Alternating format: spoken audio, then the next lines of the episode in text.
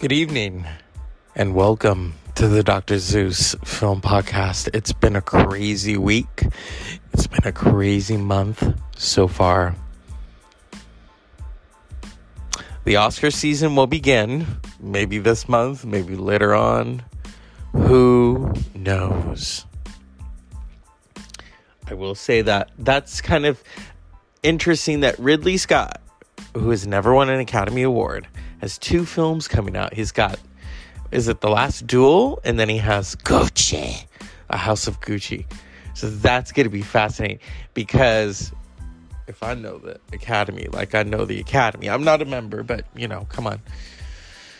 Um, sometimes they like to just nominate you when you've got a bunch of films out that year. You know what I mean? So, yeah. Maybe this is Ridley Scott's year. A lot's going down. Concerts are coming back. Movies are coming back. I saw Venom. I'm going to see Halloween later on this month. Jamie Lee Curtis. Come on. Michael Myers. And it just so happens that I am in the town that her mother went to school in. You know, Jamie Lee Curtis briefly went to the University of the Pacific. Briefly. As did her mother, the late Janet Leigh because Janet Leigh wanted her daughters, including Jamie Lee Curtis and her sister, to have a Stockton upbringing. Yes. Yes. There's even a film called Fat City, directed by John Huston, because that was the nickname for this. This was a boxing mecca. If you've ever heard of Nick and Nate Diaz, come on. They're from here. They're from here. And yours truly, and then the film industry, you know, not too far from me, in a town called Modesto, the um, gentleman by the name of George Lucas.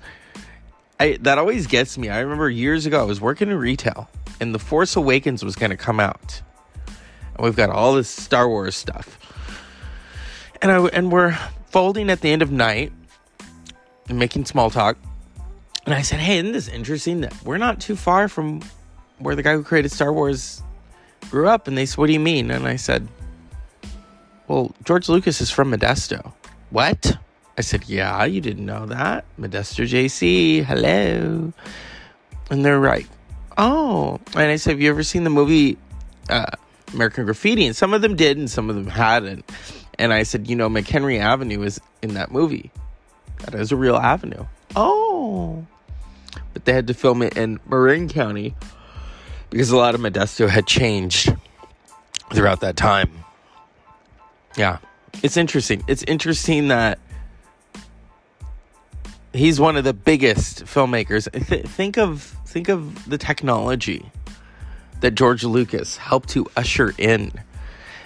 George Lucas, in in reality, wanted to make films like THX and and uh, American Graffiti didn't want to make the Star Wars movies. That's why he made the first, he directed the first one, and I think he had other people do the other two. But he did love science fiction. And when I was first in college in the early 2000s, I remember we were watching Joseph Campbell, who George Lucas knew. And George Lucas had him as an advisor when he was coming up with the Star Wars. You know, come on, the whole universe is fascinating. It's fascinating so I always tell people, you know, film buffs, especially who are not from this part of California, well, you know, American Graffiti, that's a real place. That's uh, McHenry Avenue is a real place. Cruising McHenry. Hello. I never did it, but I know my brothers did. So, yeah. Film history is interesting because, you know, Hollywood really Hollywood had like orange groves, I think at the beginning of the century. Think about that. People came here from all over the world. Charlie Chaplin came here from England. Charlie Chaplin started off in dance halls. His mother reared him on it. Buster Keaton Buster Keaton, it was Buster Keaton's birthday this month. Buster Keaton is him and Chaplin are often compared and and who's better, Chaplin or Keaton? They're both important. And right and right now, I'm watching a Marx Brothers film, which one is this? The, you know the the comedians of that age, they made you forget. Okay, room service. They made you forget that you didn't have to eat that night. The depression comedies and okay, I've never seen room service. Oh. Groucho Marx, yeah. But back to Keaton and Chaplin. You know, Buster Keaton got his name being a vaudevillian. He was a little guy. His family had a had an act, and if I can look it up, there's a really great documentary on Buster Keaton made by Peter Bogdanovich. You know, um, Paper Moon, The Last Picture Show. I I always make it a point to talk about the silent film actors like Buster Keaton and Charlie Chaplin. Charlie Chaplin and I used to think Charlie Chaplin was the greatest, and then I watched Buster Keaton and went, "Whoa!" Born Joseph Frank Keaton, October 4th, 1895, died February 1st, 1966. Known professionally as Buster Keaton, was an American actor, comedian, film director, producer, screenwriter, and stunt performer. Yeah. The American Film Institute ranked him as the 21st greatest male star of the classic Hollywood cinema. He had it. From One Week in 1920, The Playhouse in 1921, Cops 1922, Electric House 1922. He then moved to feature full length films. Several of his works from the 1920s, such as Sherlock Jr., 1924, The General, 1926, The Cameraman, 1928, remain highly regarded. The General is re- widely viewed as his masterpiece. Orson Welles considered it the greatest comedy ever made and perhaps the greatest film ever made. Yeah. But like all careers, Buster Keaton, well, he fell. He fell. Like a think think of it. He started out as this vaudevillian performer. He gets the name Buster because his they did a family act and they said that kid's a real buster. Yeah. But he had that deadpan look. And Chaplin had his own thing. I, I'm I'm not trying to knock either or. Because in a in a perfect world they can both exist. Even though this is not a perfect world. But in a film world, they both are essential and important. Think of how these two comedians remix themselves into the stratosphere known as sound. Charlie Chaplin resisted sound, and then Buster Keaton did it. In fact, Buster Keaton is in Sunset Boulevard playing cards with Gloria Swanson, and, and I mean, come on. Yeah. And then Charlie Chaplin, you know, Charlie Chaplin's first sound film was The Great Dictator in 1940, 81 years ago. It almost derailed his career. It was right before the Second World War. Yeah. These two icons, you think of what we owe them as filmmakers is is I mean let's see. This this i want to play a clip from the documentary. It's called a great the great buster celebration. It's a biopic uh, documentary made by mr peter bogdanovich. Great filmmaker great film preservationist. And here we go buster keaton said the essence of movies a lot of my daring came from keaton He was born to be a silent movie comedian. By the time he was four years old, little Joe Frank Keaton had actually become a star in vaudeville, the youngest ever. The man said I was a big comedian and I was going to get a big contract. Buster finally gets his long-time wish fulfilled, and he starts to make his own feature films. He is one of the inventors of cinema. It's magic. A perfect storm follows. Buster is drinking too much. His marriage is falling apart. He blamed himself. He just lost his heart there. He could have been killed.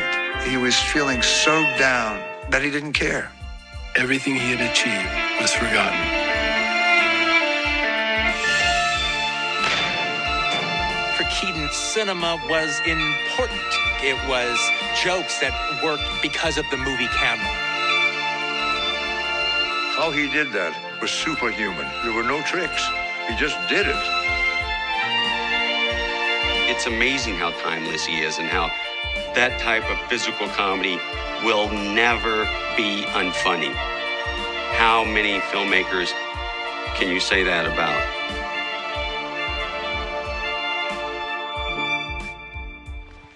And so that is, of course, a clip of Peter Bogdanovich's The Great Buster, a celebration of Buster Keaton, released in 2018.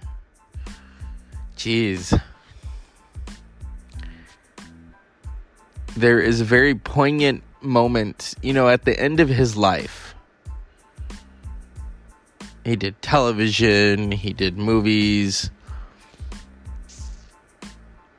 And then he did this, I believe it was a short, if I can remember. He did a very interesting. Okay, he had the pork pie hat. That that's such an iconic hat. And then his look, that deadpan. Oh, this is interesting.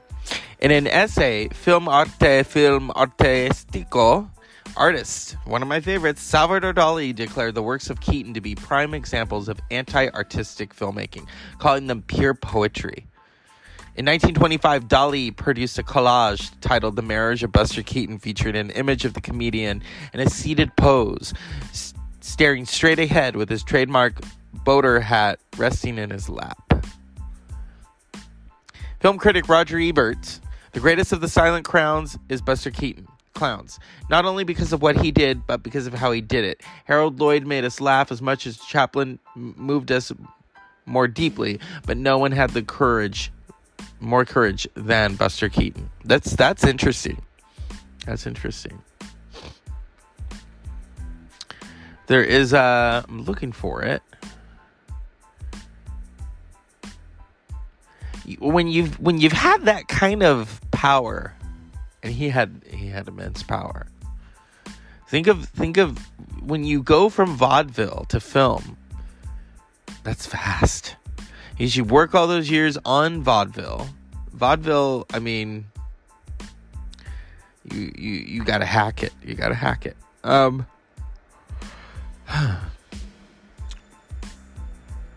okay i think this is the Railrodder.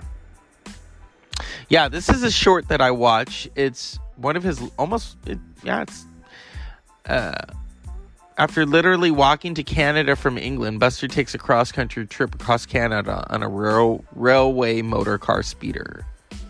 It's very interesting, and there's no talking. It's very Buster Keaton. But watch the documentary The Great Buster, directed by Peter Bogdanovich. You've got Quentin Tarantino, Johnny Knoxville, Richard Lewis, you even have Mel Brooks himself, who is heavily inspired by Buster Keaton. As always, unpleasant dreams.